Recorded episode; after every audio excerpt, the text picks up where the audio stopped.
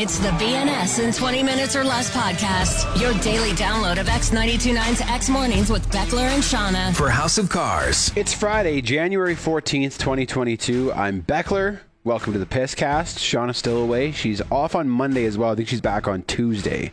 I was going to take Monday off. It's been a long, long week. And then my boss is like, you can't. Shauna's still gone. I was like, oh, cool. So I don't know. Maybe I'll take a day off later next week. Um, but yeah, it was a busy week here. Um, looking forward to the weekend. I've got a got a pack of nice beer waiting for me at home that I'm going to crack into tonight.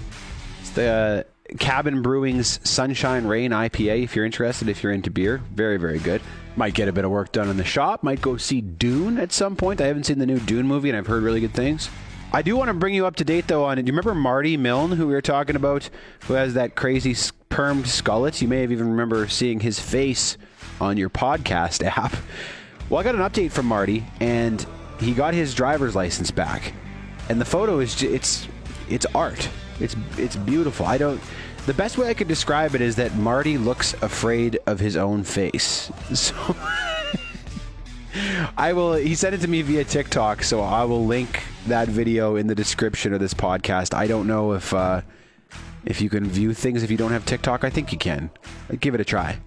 On today's show, a prediction I made a while ago is starting to come true, and I'm going to gloat about it. I'm going to talk about something I'm still upset about, which probably shouldn't be. I'm going to talk about how songs end, whether they fade or whether there's a cold ending, and why that might be.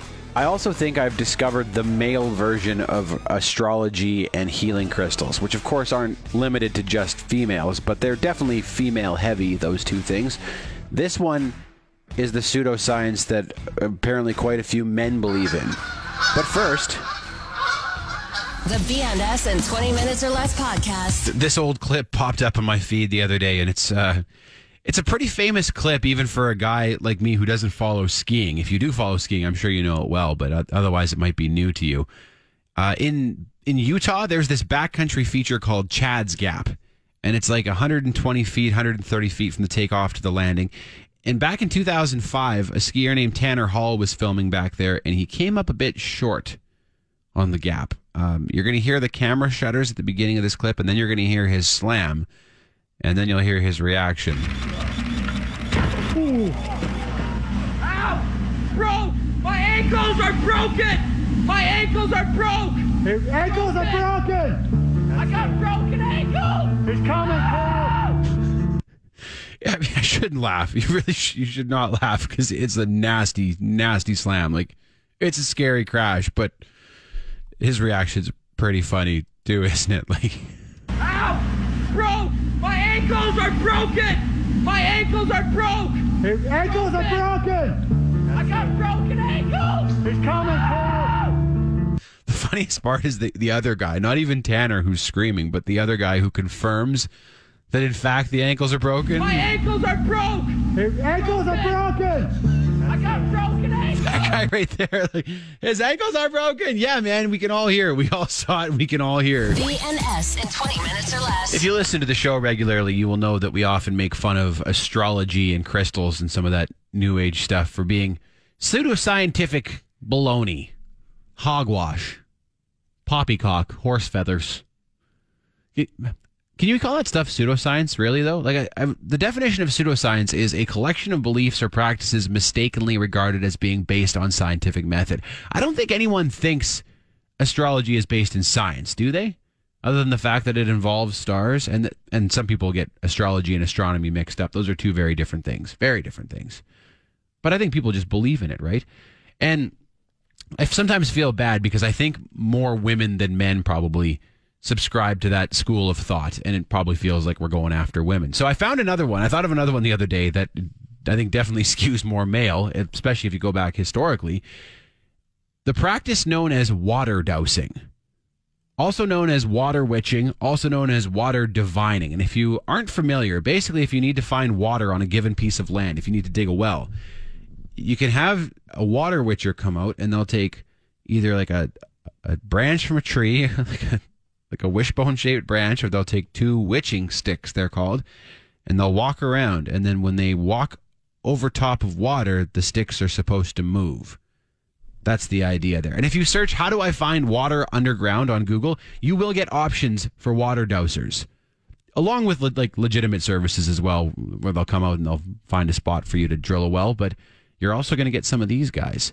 So you have the choice between hiring a hydrologist who could come out and do a geological survey, locate the water table, and then you drill there. Or you could get a dude to come out with a stick. That's another option too. He's going to come out. He's probably going to be wearing a safari hat. He's going to have a couple of sticks and he's going to walk around a bit. And then when his magic sticks start to move, well, then you pay the man. Well, I think we may have found the male version of astrology or healing crystals. Uh, and I got this call from Steve. I just called to comment on the water witching. Yeah. I've I've been taught by someone who knows it well, and I thought it was bullshit, and it worked. How does it work though? It's you have to hold them so level that they basically float in your hands because they're bent on a 90 degree. You hold them straight out, and as soon as you walk over a water line underground, they will cross. It is wild. My boss, before he gets the locates, the locate guys to show up on site, he will be within one or two feet of the gas lines and the water lines underground. Is he a witch? Is your boss a witch? yeah, then it'll work. You know, and Steve is not alone here. I got lots of messages from people who said basically the same thing. I can't explain it, but it works. I, I can do it. I know someone who can do it, and I don't understand it, but it appears to work. Thing is, though, I mean, there have been experiments devised to try to to prove that it can work to people who claim they can find underground water or buried lines using sticks, basically, um, to prove that they, they they can actually do it. Like, uh, I got a message from a friend of the show, Jamie, with a video from Richard Dawkins, and he devised this test where you know the the participants agreed to the conditions of it, and they said we can we can tell where water is just using our dowsing sticks, and they failed the test. Or like James Randi, and he's done this for all kinds of different paranormal claims, but he he's tested water dowsers too, and offered prize money if they could if they were successful in these experiments, and they weren't. So, I mean, I'm I'm just reading here, and they this is what it says on Wikipedia. Obviously, not the best source, but says dowsers often achieve good results because random chance has a high probability of finding water in favorable terrain. So basically, they're saying anybody could go out there and find it. You don't really need this special skill, or maybe it's not even that the the water witching is working. Or in the example Steve gave, I mean, if you kind of know the rough location of where the lines might be buried, well, then you could probably get pretty close, right, with your sticks or not. So I don't know. I just think if it actually worked, like, why would you ever pay? a geologist to come in and do a surge- survey. Why why would you pay that big money? Why don't you just get Buddy with his sticks out there? The BNS in 20 minutes or less podcast. I had a business idea, and I'm going to pitch it to you just like you you would pitch a business on Dragon's Den or in an elevator or whatever. I'm going to tell you the problem, and then I'm going to give you my business solution to that problem. So the problem is that there are things you can't do as an adult that are still fun. Like you can't go on the swings at the park as an adult. I was walking through the park the other day and I walked past the swings and I was like, I couldn't just get on these and start swinging. That would be a weird thing to do, wouldn't it? I mean, there's no law against it. An adult could go to the park and start swinging by themselves if they wanted to, but you would freak everyone out. You'd probably get a nickname in the neighborhood. People would have they'd have one eye on you all the time. Just too bad. The other thing uh, I thought of recently is um, last last year for his birthday, we bought my oldest son Bo a GT a GT snow racer, and sometimes he lets me ride it. And it's still so much fun. But it would be a very weird thing to do if I were to just take a GT and go to the neighborhood hill and start sliding by myself, right? A grown man? That'd be a weird thing to do, but it's no less fun. But you kind of need kids with you to do that. I mean, you can you can sort of do some of these things with like if you're with a group of friends and you're kind of being silly about it. Maybe it's like after dark and you've had a couple drinks. Then maybe you could go on the swings or you could go down the hill on a GT. But couldn't really do it like in broad daylight by yourself as a grown man. You need kids with you. So here's the solution I rent out my children for these things. Now, you're not just going to send your kids with a stranger, right? So it's probably like a stripper coming to a bachelor party. They're going to need some sort of chaperone, some sort of bodyguard with them. But I think the kids would love it. Someone wants to take me to the park, someone wants to take me sledding. Hell yeah, let's do that. And then the adult gets to partake in all these things that are still fun but aren't socially acceptable to do by yourself as an adult. You know, that's antisocial behavior. But if I let you borrow my kids, it's probably fine. I have a better solution. There's this program called Big Brothers Big Sisters. I'm 33 years old and I have ADHD like crazy, and uh, I have the heart of a five year old. Yeah. So what I did is I signed up for Big Brother Big Sister. I met a kid who was seven years old at the time. That was six years ago. He's 12 now, and I get to go do all this fun stuff with them on a weekly basis, like sledding and going to like laser tag and the big box and flying squirrel. Man, it's the best thing Man, ever. I never even thought about how Big Brothers and Big Sisters has already solved this problem, haven't they? And they Yeah, man, and we need people like me and people who adults who want to go do all that fun stuff. Like right now, they're screaming for people to come help and help these kids. The BNS in 20 minutes or less podcast. Yesterday on the show, I was talking about just how how dark the news is right now, and how tough it is to even write a newscast that isn't all about COVID because everything is about COVID, and I'm just tired of reading that news. And I got a, a message from a friend of the show, Ashley, who agreed. She said she's also tired of the news today. She said, "What if you just started repeating good stories from years past?" Like if you took the headlines from 2018 and just read those stories. And I said, that's an interesting idea. Let's do that. So I, I, I pulled these headlines from the Calgary Herald. This, this is from this week, four years ago, 2018. I got three stories here for you. East Village to see flurry of milestone development in 2018. And this story was all about how the new library was set to open and like Luke's Cafe was going to be on the ground floor. And that both of those things happened and it's awesome. And then they were talking about the area and kind of the, how they were expecting new condos. They were expecting a boutique hotel, which must be the Alt Hotel, I'm thinking. And then how a new grocery store wasn't expected in the area until sometime in 2019. And I think it took a bit longer than that, but there is a grocery store there now, and the East Village has just come a long way, and it's it's it's a great place to hang out. Uh, the other story, the next story was the world's biggest YMCA opens in Rocky Ridge with library, rinks, and gymnasiums. So that was the first week that the Rocky Ridge YMCA opened. And if you've been there, it's an incredible facility. So that was a hopeful story, too. And then there was this one. This was an opinion piece. Nasty Mob shouldn't have been allowed to throw cold water on Naked Swim. Do you remember that? Remember when our biggest problem as a city was that a bunch of naked people wanted to go for a swim?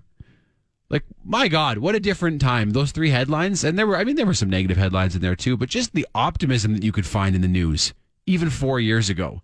And if you had asked me at the time what I thought of the news, I probably would have told you that I st- thought it was pretty dark, but we just, re- we had no idea what was going to come, right? Like, in comparison to the news today, that was a joy back then. We were talking about exciting new buildings and naked people who wanted to go swimming. Now it's just COVID. Everyone has COVID. Be afraid. COVID. I could so go for a naked swim right now. The BNS in 20 minutes or less podcast. When Ashley sent me that email, she actually gave me two dates. She said if you took if you took the news for the headlines from 2018 or like 1999 or something, I think is what she said. So I first looked at 1999. I was like, well, let's go back 22, 23 years and see what was happening in the world then. And it was on this day in 1999 that Toronto had to call in the the army to help shovel them out from the storm they had. And they were widely mocked for that. Look how soft they are in Toronto. They need the army to help them shovel. But, you know, and I've heard that. I've heard that story repeated. I didn't realize that they got 100 centimeters of snow in that storm, though. And that's not a small amount of snow. That is a meter of snow. So it seems like they're less deserving of the mockery when you hear it put like that. The other thing is, I've decided recently that I don't think we should be so quick to criticize politicians who bring in the military, whether it's for snow or for COVID. Like, the Canadian forces are there to help, right? And it shouldn't really cost political capital if you if you do need to ask for help. BNS in 20 minutes or less. You love your car. Bet you'd love lower interest and lower payments too. Refinance your auto loan with House of Cars and love the freedom of having more money in your pocket. Visit houseofcarscalgary.com. The BNS in 20 minutes or less podcast. Okay, pay attention to how this song ends right here. Not the sax, but just listen.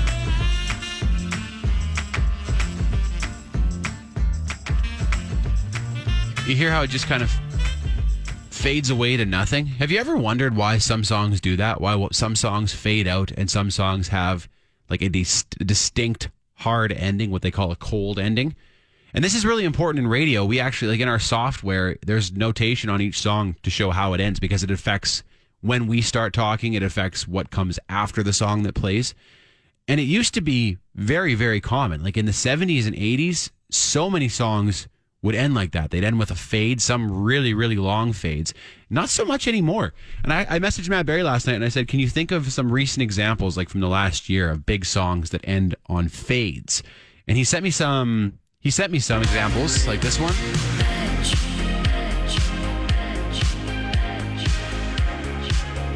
That one's got a nice long fade. Cannons' Bad Dream. How about this one?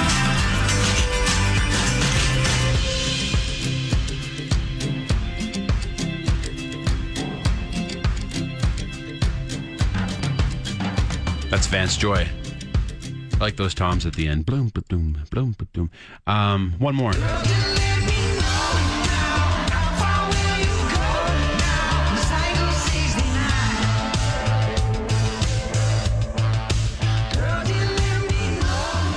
So weird that some songs end like that and some have a cold ending. And I've never really liked the fade out because when you hear a song live, you're like, well, how are they going to end this? It doesn't sound right. So there are a few dis- different reasons for why it was popular. And we in the radio business are one of those reasons because most songs that get on the radio are like three, three and a half minutes long. So producers who had like a longer song to work with would make a radio cut of that song that just faded out during one of the choruses around like the three or three and a half minute mark. There's also some research to suggest that a faded song lives in our brains longer than a cold one. Like it gives the impression that the song kind of goes on forever. And they said like they did a test where people were tapping their feet and they said people continue to tap their feet longer after the song had faded as opposed to a song with a cold ending. So there are reasons for it. It's not just like not just like a choice, like a like a random decision that's made, but I don't know. I always preferred the cold ending because it's like in a live context, you can hear where that song ends. If it fades out, it feels like they're going to play the song forever. The BNS in 20 minutes or less podcast. Remember how much the ending of Game of Thrones sucked? I just thought about this the other day. It just popped into my head out of nowhere, and then I was upset all over again. I hadn't thought about it since the show ended. It's like, it's incredible how that show was such a cultural phenomenon. Like, it took over the whole world for a bit at its peak there. And if you didn't watch Game of Thrones, I'm sure you felt pretty left out during that period of time. And then the last couple of seasons and the ending were so bad that everyone stopped talking about it immediately. And now it occupies almost no space in pop culture. Like, how often do you hear Game of Thrones referenced anymore? That is really an achievement. That's something to go from being the biggest piece of pop culture in the world to something that barely anybody talks about that quickly. The way I've heard it told, like how it went down, was that the showrunners, the two guys who created, who ran the show, David Benioff and DB Weiss, they had a deal to go work on uh, a Star Wars project with Lucasfilm. So that's the, the fan theory is that's why the ending of Game of Thrones was so rushed because these guys wanted to get out of that commitment and get onto the Star Wars thing. And the funny thing is they never ended up even making those Star Wars films. And it really it's like it's salt in the wound for someone like me who was a fan of the book series that Game of Thrones is based on, George Two R's Martin's A Song of Ice and Fire, because I think most fans have accepted that George will never finish those books in his lifetime. So the show is the only ending that we're likely to ever get. That is the conclusion that we get to this story that we spent so much time with. There's really no reason for bringing this up. It came into my head the other day, and then I was upset again, and I thought, I, and I wanted you to share in that with me. BNS in 20 minutes or less. This story slipped under my radar last week, and I only heard about it because of uh, Matt Barry and Andrew Barrage, who are filling in for uh, next afternoons right now. Barry and Barrage. Um, Spain has just passed a law to consider dogs as legal family members, and this is particularly when it comes to like divorce court and divorce settlements, where now instead of treating dogs and cats like like a like a like an object, like property, they're going to be treated as like a family member, and there will be you know custody implications for that going forward. And it's funny because I have been predicting this for years. And then I came in this morning and I opened up our text line and got a message from friend of the show, Jordan, who had texted Matt and Andy last night and said, Beckler's been predicting this for years. I have.